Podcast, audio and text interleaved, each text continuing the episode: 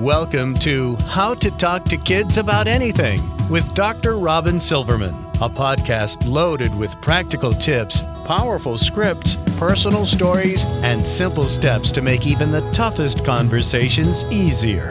So get ready to get the information you need to make the impact you want from someone you trust, your friend, parenting expert, Dr. Robin Silverman. Hello, and welcome to How to Talk to Kids About Anything, where we give you the tips, scripts, stories, and steps to make even the toughest conversations easier. I'm so honored to be your host, Dr. Robin Silverman, child and teen development specialist, author, and speaker, and most importantly, parent of two great kids who give me the opportunity to love, learn, and grow every single day, whether I want to or not. I get it, it's not always easy. But as you know by now, we're in this together, and we have some great people helping us along the way. Now, having a conversation about death and dying is not typically a conversation we are excited to have with our kids, and yet we all know it's necessary. A friend of mine came over to me at a party the other day. She had just found out that her mother in law had stage 4 cancer. While dealing with her own whirlwind of emotions, knowing that I provide tips and scripts to have these tough conversations with kids, she asked me, What do I tell the kids? What if they ask me if she'll die? What do I say when she does? The concept of dying can be scary, sad, confusing, angering, upsetting for many of us. Our own emotions, our concern about our kids' emotions, how are they going to take the news? How are they going to cope with life when somebody they love dies? How might they grieve? What's normal? These can make us worry about having these conversations in the first place. Not to mention our confusion over what to say and how to say it can make this topic on how to talk to kids about death and dying a real tough one. And that is why I'm so thrilled to have Joe Primo on the show today. Joe Primo is the CEO of Good Grief in Morristown, New Jersey, and Princeton, New Jersey. Good Grief serves hundreds of children and families each month after the death of a mom, dad, sister, or brother. Primo also served as the president of the National Alliance for Grieving Children. Primo currently serves on the advisory board of Option B at the Sheryl Sandberg and Dave Goldberg Family Foundation.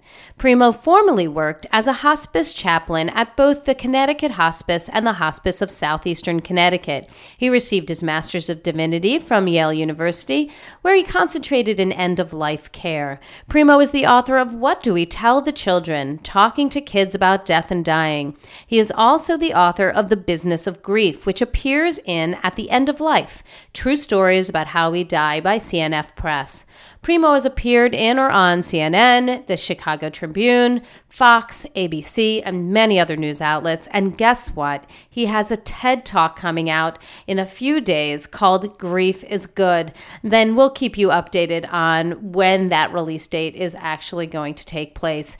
You can get more information on Joe and on Good Grief at good-grief.org.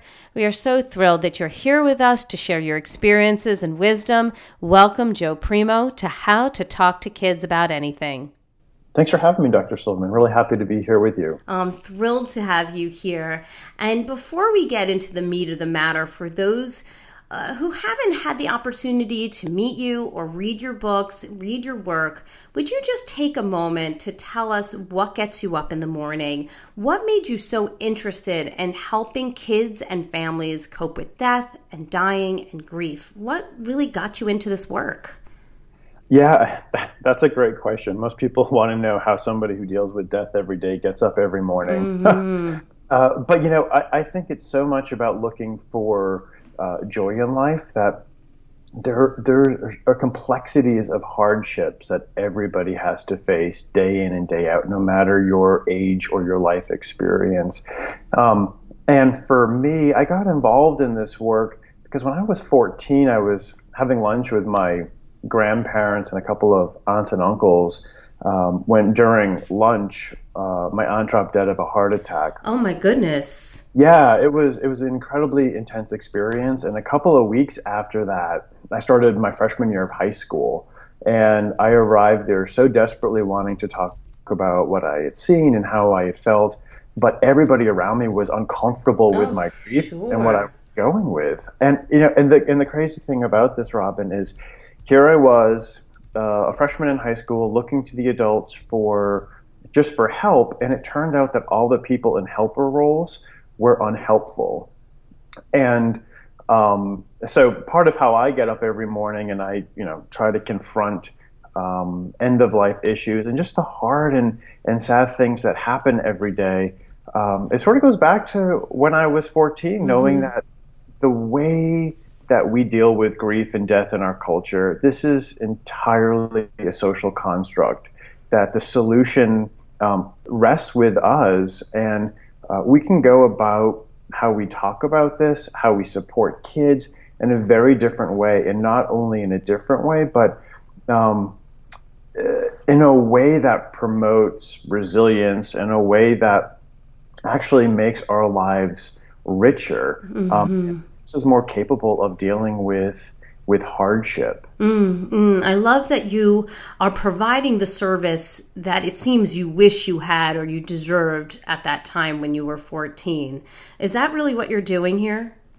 Yeah, absolutely. And and what's interesting about my story is um, this aunt who died. I describe her as a weddings funeral aunt, as in I only ever saw her at weddings and funerals.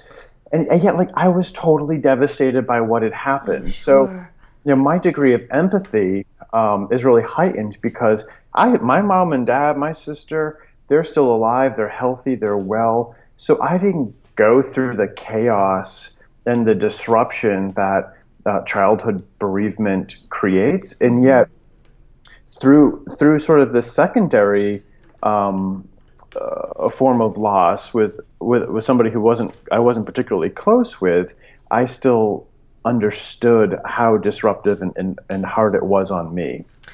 Okay, so that really makes sense to me, and, and I really can understand why you're providing this service. You talk about grief so much in your work. You are the CEO of Good Grief, this amazing organization that helps families. So, can you just take a moment to talk about what grief is and what is its purpose in helping people to cope with death and dying of loved ones? Yeah, well, I just think about the example you gave about your friend mm-hmm. and her and her mother-in-law. Yeah.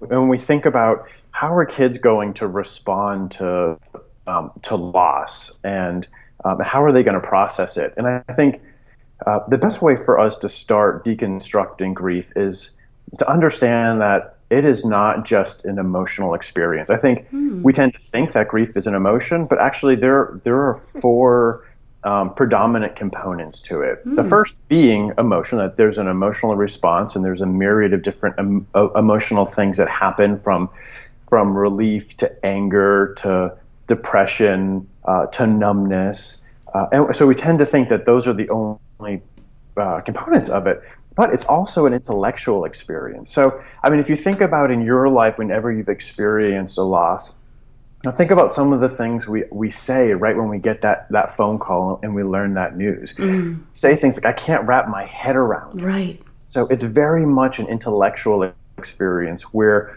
we're trying to, to process that somebody was with us yesterday and today they're gone.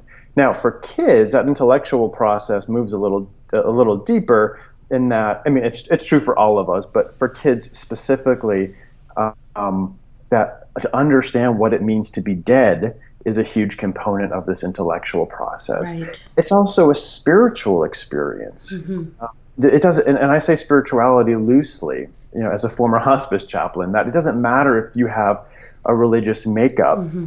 or a foundation in any sort of religious context uh, spirituality in the terms of wrestling with the question of how and why bad things happen, and, and in particular, how do they happen to good people and why do they happen to me? So there's this there's spirituality component, and the last piece that is uh, relevant for everybody, but particularly for kids, is that it's very, very physical. So you know, for for little ones, especially you know teens and younger. Mm-hmm. Uh, they commonly have headaches and belly aches going to to doctors and to the nurses, you know, to the nurse's office uh, and struggling. And, and in part, it's because they don't have the words or the vocabulary to articulate uh, all of their their feelings. So um, that grief just mm. gets bottled up inside mm. of them. And it's so funny. This little kid, Timmy, many years back, stuck with me. It's probably like two, going back to 2008. And he came up to me and he said, Joe, you know, grief is like poop. Mm. You have to let it out. Mm. And it's so funny, like the insightfulness of, of this little guy, because it is. And and when we don't get grief out, if we don't find an ex- some sort of modality through music, through sports, then all of that bottles up and it has physical ramifications. You know, for adults, it's fatigue and exhaustion, but for kids, it can turn into all sorts of behavioral stuff yes. too. Yes.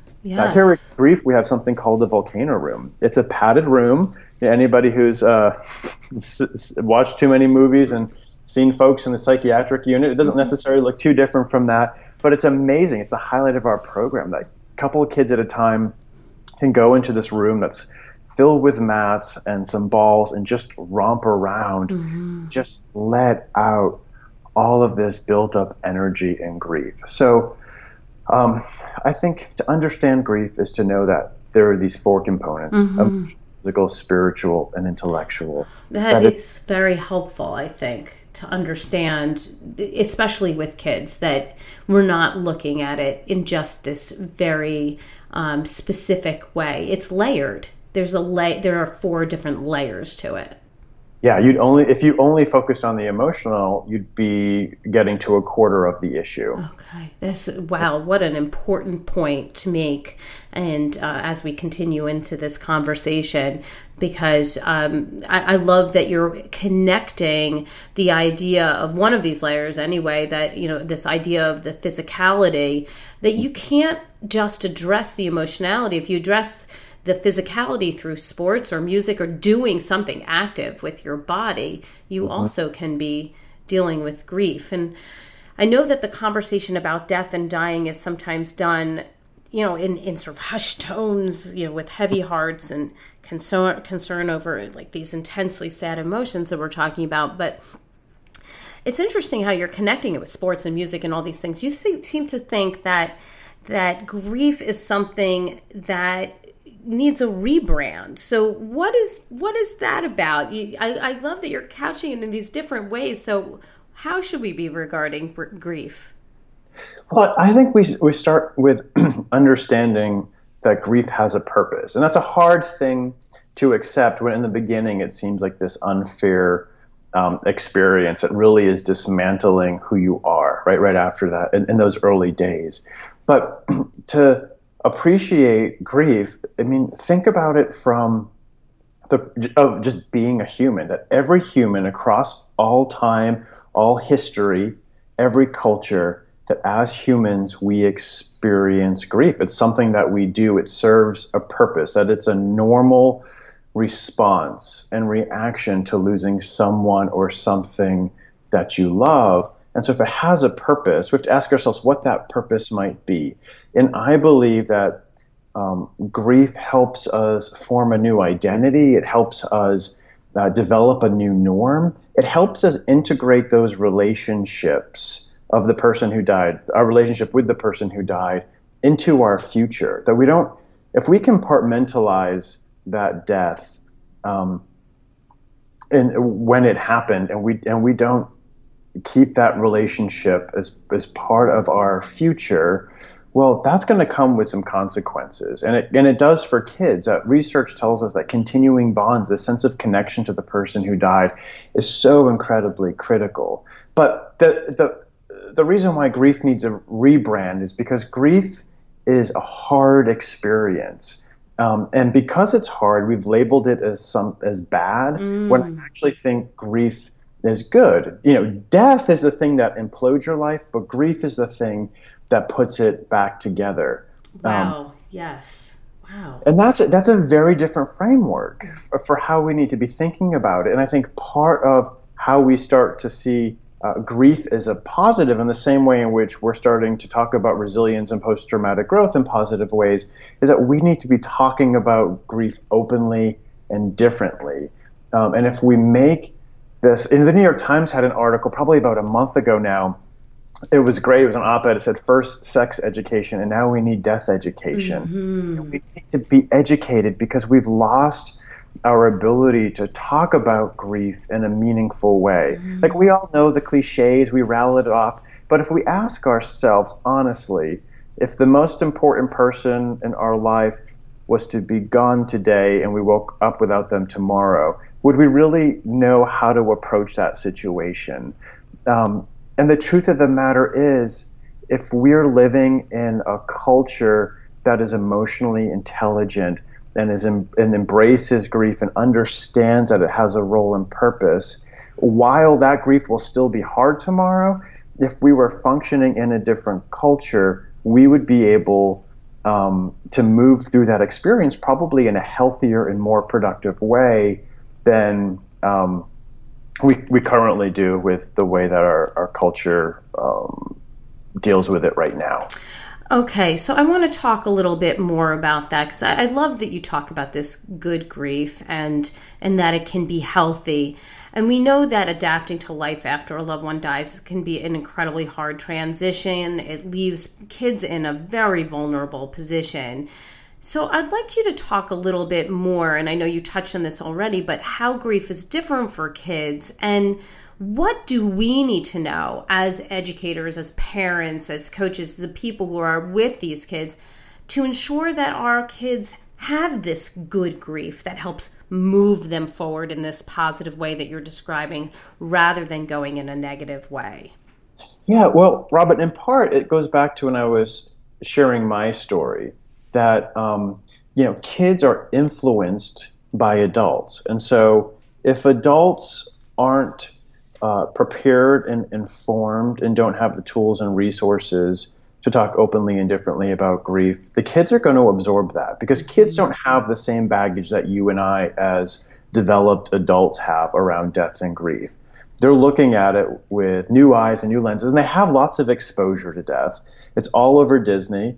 Um, you know, mm-hmm. D- Disney has there's so many characters are orphaned. Have oh, yes, they all lose their moms right away. All, totally, it's it's everywhere, and and and it's it's in the movies that are for um, the, some of the youngest kids, and and I think that that's an opportunity for dialogue, okay. and that's not a bad thing. What a great opportunity for you to have a conversation with your kids about that.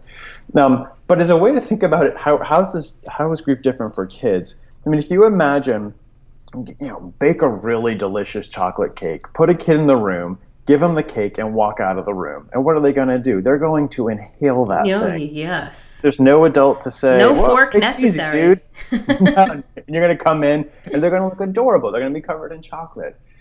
But the difference is, if you were to put a kid in the room and give, you know give them grief, they're going to on their own nibble at it really slowly and try to, to digest it in pieces and parts. Um, and, and try, because they're, the way that they're going to approach it is going to depend on what point of references they already have. So their wheels are going to be spinning. They're going to be looking to you for social cues. They're going to be looking to their environment for social cues. And I think that environment is where and that's really where the preventative care starts happening because there are real risk factors in childhood bereavement. But those risk factors uh, diminish, if not almost com- or completely obliterated, when they're in a nurturing and caring environment that promotes honesty and truth and uh, compassion and a safe space for them to, to question and to explore. Because at the end of the day, these are kids who are approaching or, or, or coming to an understanding of this big new life experience that is as common as birth, but not celebrated or discussed in the same way. So now they're starting to dabble in it and they're and, and connect dots and not even make leaps and even have some magical thinking. So the way that this this plays out is going to be very different depending on uh, a child's context, on where they are developmentally, um, and, and, to understand all of these dis- different factors will also help you understand how do you approach and um, engage a child in, in, in promoting their not only their expression but their curiosity. Mm-hmm. Um, because again, if we think about those four components, especially that intellectual piece of all of this, they're they're they're trying to figure out, well, what does it mean to be dead?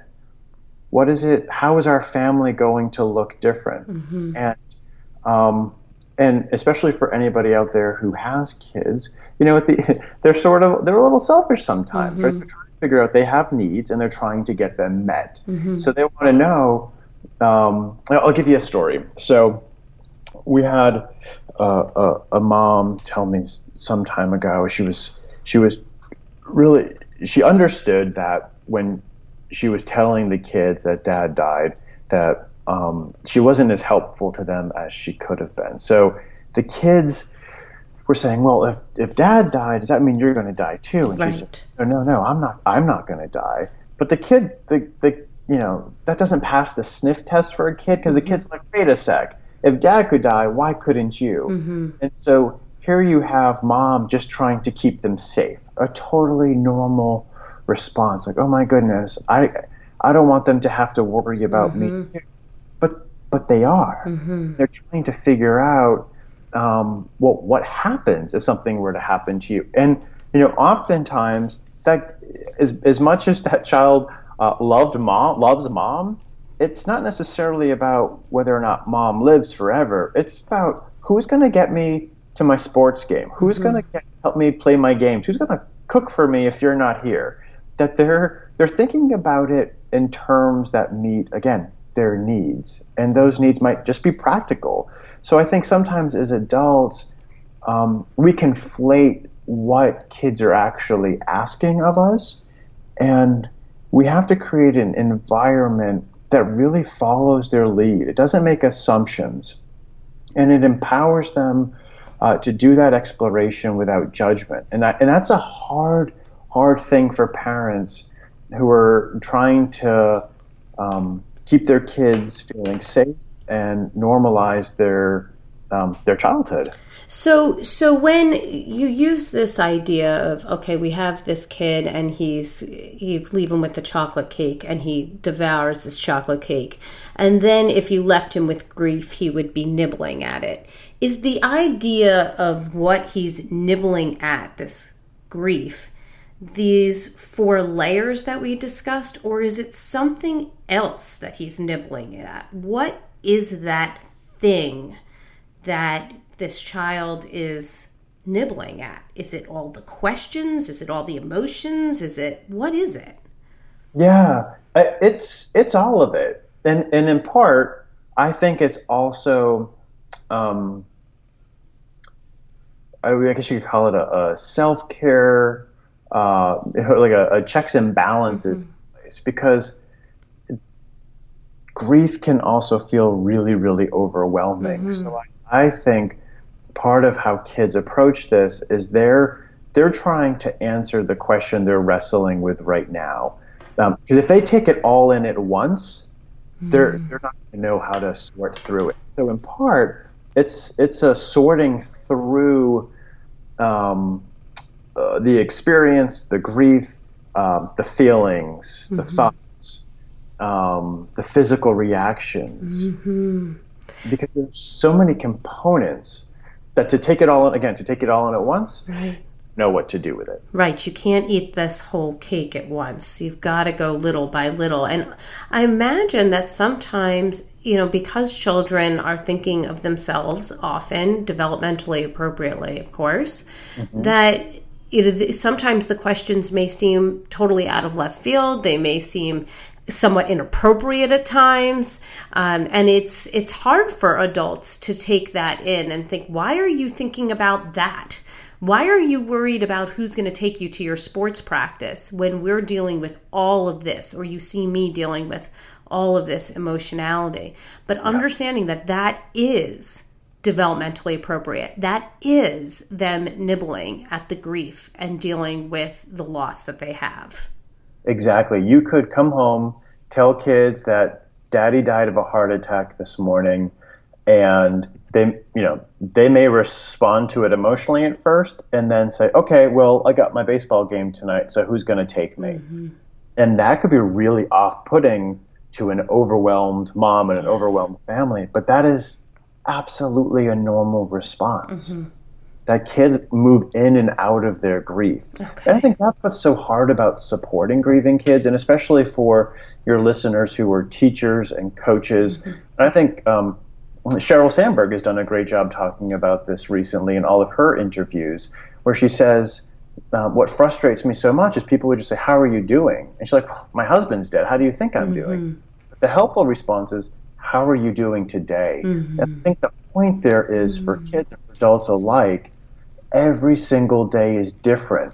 And and as the grieving person, you have no idea how your day is going to unfold. When you're in a classroom, you may have, you may have been able to prepare for that test, but the second that paper lands in front of you and you're ready to answer the questions, it all leaves your head. Mm-hmm. Well, you know, so um, grief comes in and out, and um, you know, so Elisabeth Kübler-Ross in 1969, I think, put us on a on a crazy train where, and she knew this before she died, where she came up with the five stages, yes. and unfortunately, so many people out there still believe that there are five stages to grief, huh. and it's not a linear process. Um, grief is like a roller coaster; it's up, down, it's all around, and and that's very important to know both when you're grieving and when you're supporting somebody who's grieving. Yeah. Because there are so, you know, the smell of perfume reminds you of your mm-hmm. mom, and all of a sudden you're in a tailspin for the rest of the day. Yeah, I think you're hitting on something so important. And thank you for saying that. It's not linear because, I mean, you're just clicking into my brain right now. I just even thinking about my own family. My father died in 2006, and you know, there are days when my mom is like, I'm just pissed he didn't get to see that. You yeah. know, I mean, it, it, she she has obviously, um, you know, moved into all different types of emotions and and is a healthy, happy woman. Um, but there are days when she is obviously sad. There are days that she's you know pissed off that he didn't get to you know meet my kids or um, didn't get to see this one you know argue a case. You know, my brother's a lawyer, my father was a lawyer. Just things of that sort that he didn't get to see, and and you know, and then the next day something else, um, and and or not not much at all on the outward, and then other days you know more uh, more information that she's providing about how she's feeling um, and and I find that interesting that you're saying that, that it isn't linear and that you can move in and out and and kids can do so too and i can do so and moms dads you know teachers can. So i think that's important to say.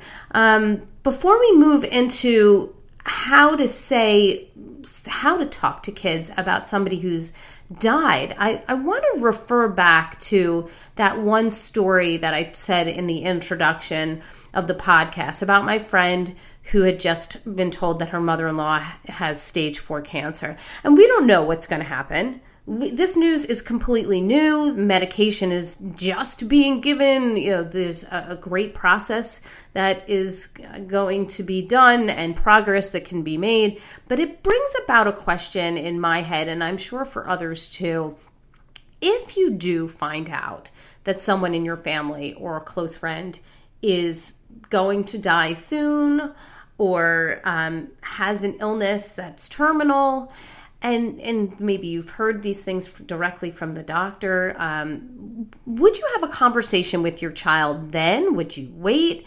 Um, and if you talk about it then what what would you say? Yeah i i think this is a question that so many people wrestle with from a disease that's stage one to stage four and with medical treatment being advanced and you know i think we function in a culture that wants to be really um, hopeful and optimistic. Uh, but with that comes i think some consequences on kids. So when i think about some kids that i met early on when they were enrolling in good grief's programs you know i would never make the assumption about um, how they were doing based on how the how their loved one died. So to give you an example, uh, this one young boy, his dad had stage four lung cancer, and as somebody who worked in hospice for a while, you know, I pretty much know how that tends to go. And so I asked him. I said, "Sam, what like so did you expect dad to die?" And he said, "No. He, you know, dad went through his treatments. He was still going to the soccer game with me." He, he looked a little different. He would get tired more easily.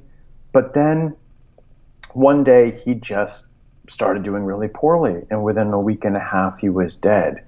And I think you know it's different for perhaps grandparents versus parents or siblings, but I think for folks who have an illness and they're young, we, we tend to think, okay, we're going to throw a lot of different treatments at them and, and experimental drugs, and it's a young body, and so it can endure a lot. And because medical treatment really promotes um, all sorts of, of different remedies, I think as a result, we, we try to remain helpful, and then we sacrifice open dialogue mm. conversation with kids. And mm-hmm. so then mm-hmm. kids are wholly unprepared. So, you know, the first issue is as a culture, how do we talk ab- about medical treatments and what is a good quality of life? That's something culturally I think a lot of us have not um, answered honestly for ourselves.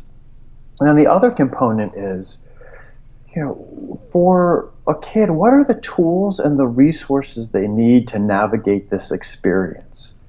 And so, for your the example of your friend and her mother-in-law, she has a stage four cancer, and presumably, she's slightly on the older side mm-hmm. and grandkids.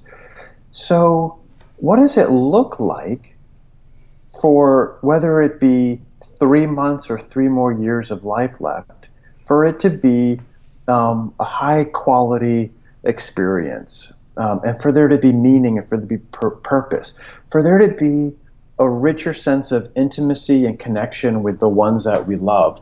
Well, oftentimes the way we get there is through uh, acknowledging it and talking about it. And it's so funny because we live in this culture of social media and Facebook, and we love pushing out the Rumi quotes and all the free feel good, so cheesy crap, right?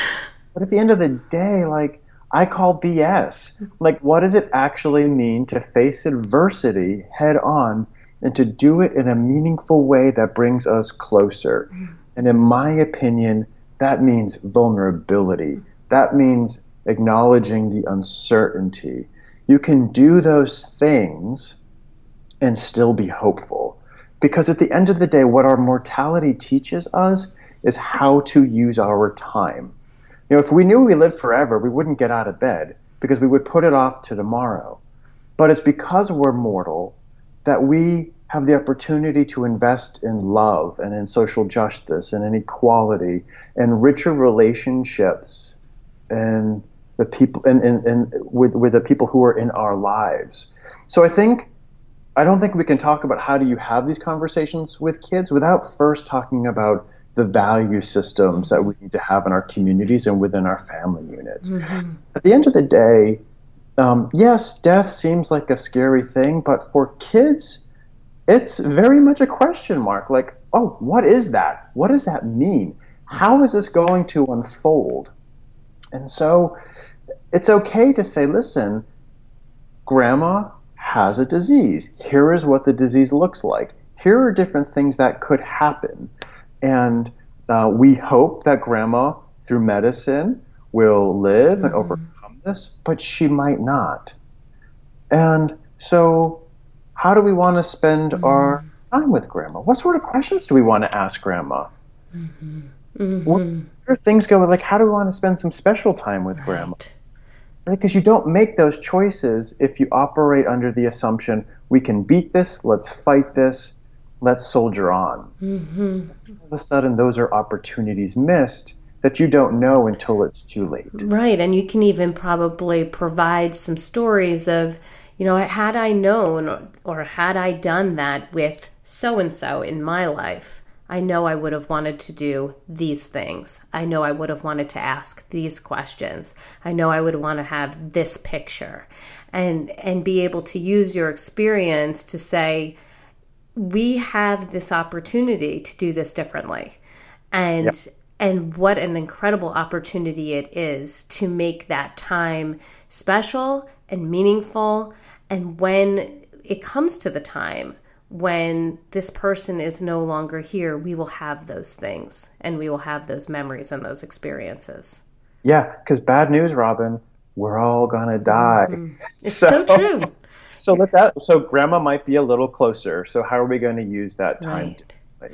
So you know, we've talked about how to discuss with your child that somebody's maybe coming to the end of their lives, but how do you tell a child someone has died?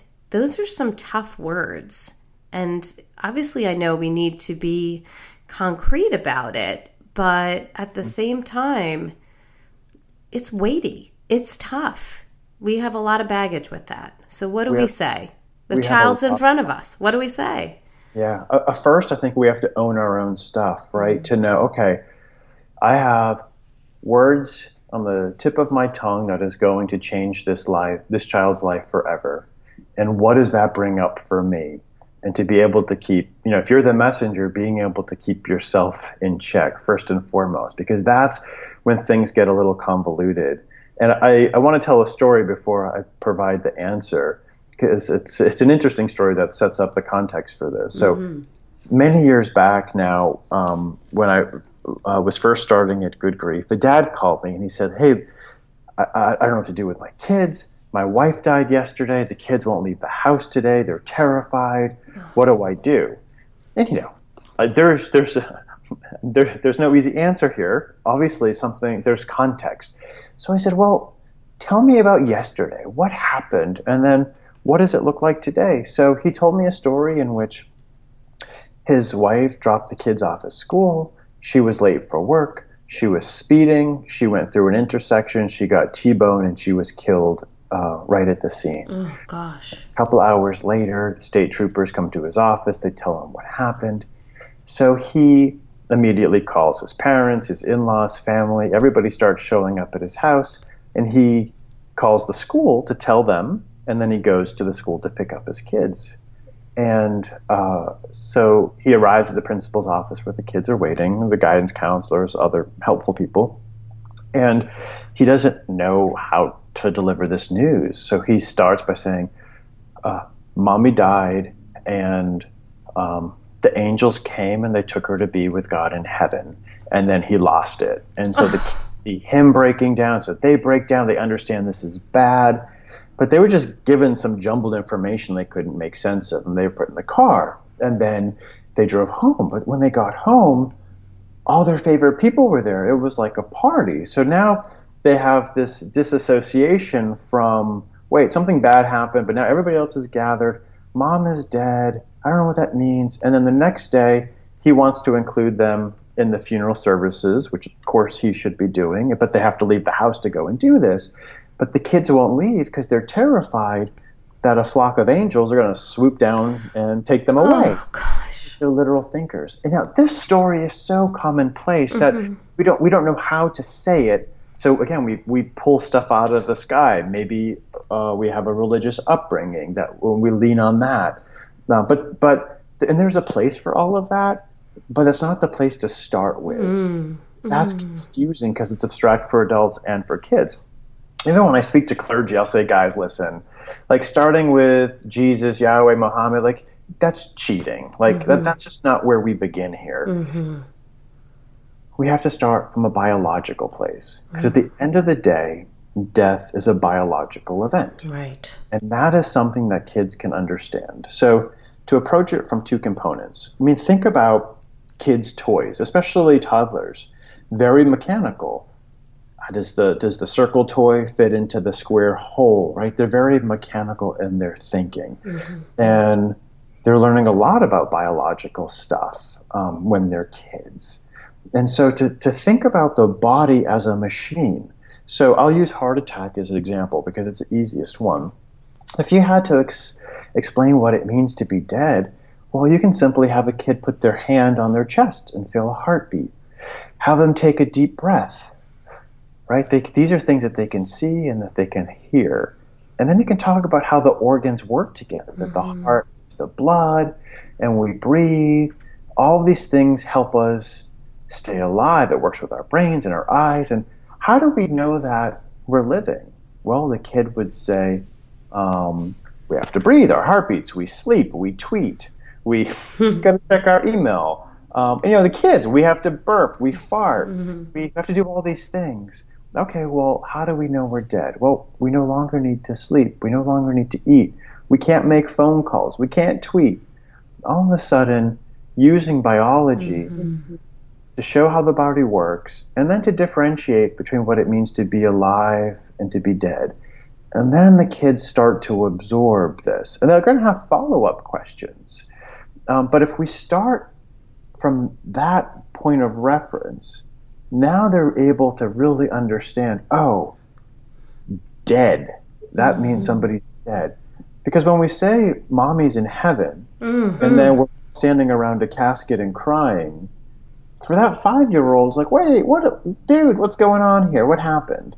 Um, that's confusing. We need literal, concrete ways of talking about this. And that other stuff can come in later depending mm-hmm. on um, you know the nature of your beliefs but that's just not where you start. Oh so helpful. And you know being able to say that the body is no longer working so that they understand that the heart is no longer beating the lungs are no longer breathing this person no longer eats and can't communicate with us. That yep. those biological ways of explaining this information to the kids because they're such concrete thinkers makes sense to them. And then it sounds like you're saying if they ask or as you're, you know, if you're a very spiritual person or a religious person uh, or you have specific beliefs and they're asking but where does one go when they die? Or what happens next? Or what do you think? And you can ask them what they think of course Absolutely. too um, because kids have their own thoughts. But that you can provide this is what i think. And it may be different from what the neighbor thinks. And you can even say that i'm sure that everybody believes different things. This is what i believe and what do you think could be a really interesting conversation. But I like that you're saying we don't start there. That makes a lot of sense. Yeah. Yeah.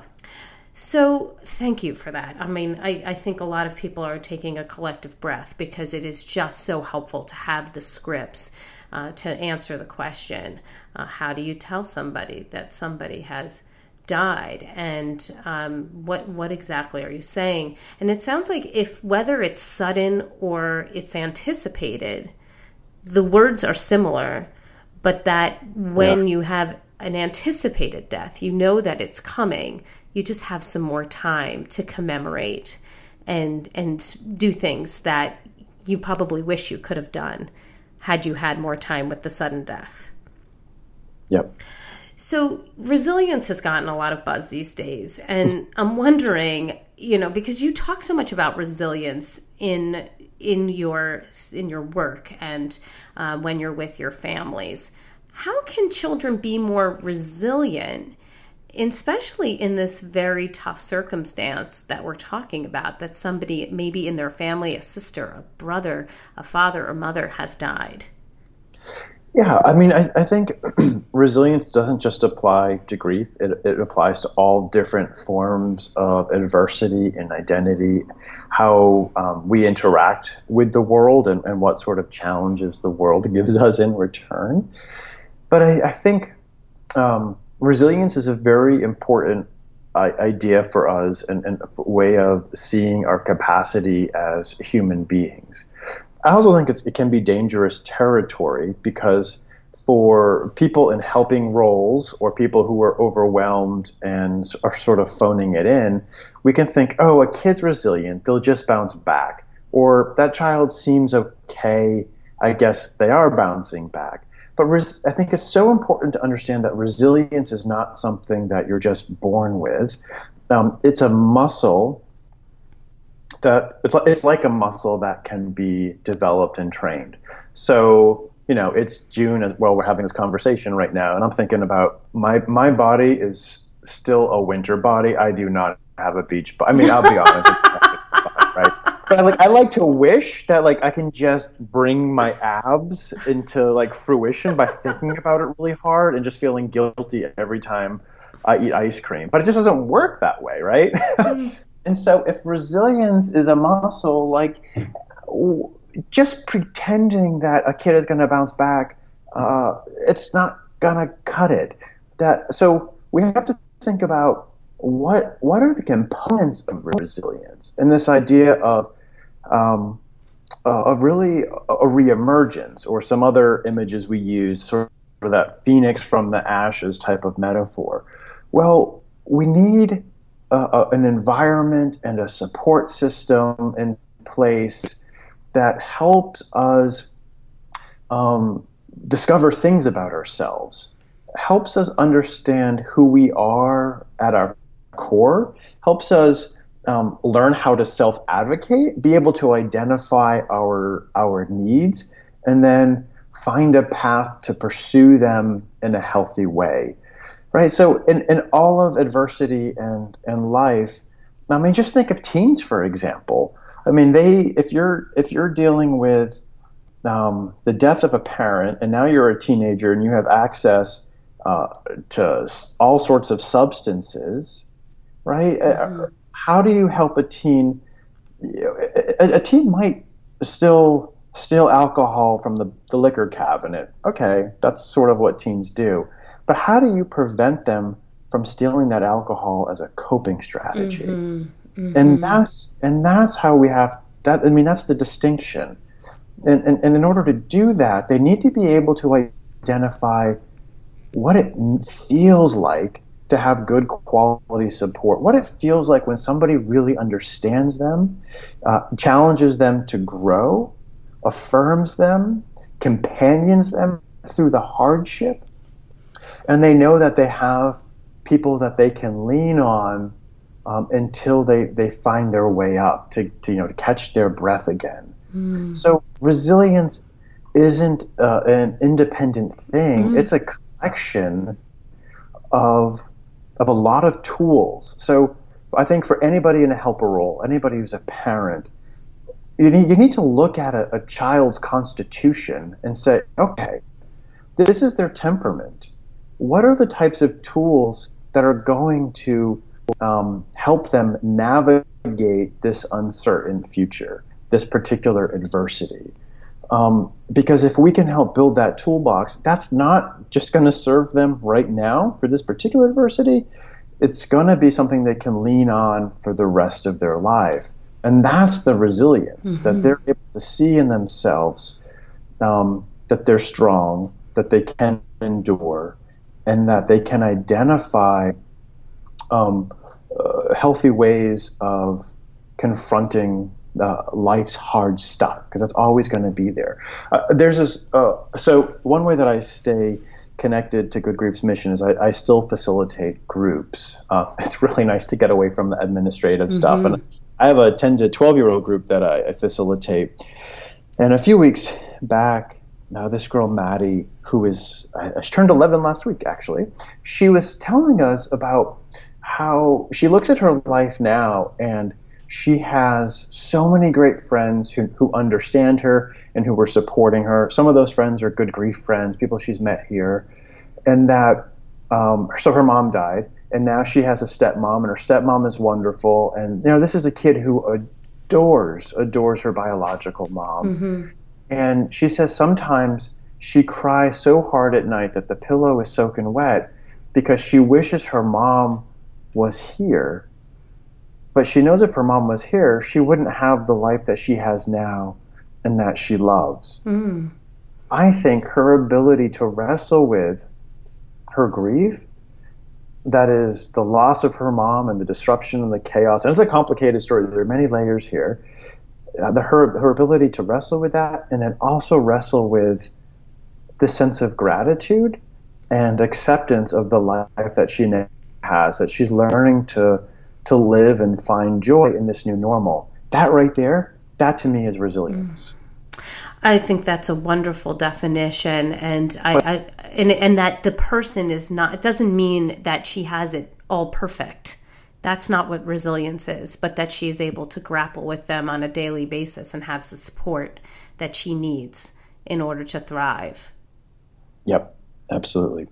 So, if you had one tip to provide those people who are listening right now, what would you say you'd want them to come away with when it comes to how to talk to kids about death and dying, how to talk to kids about loss and grieving? What's one tip that you'd want them to come away with?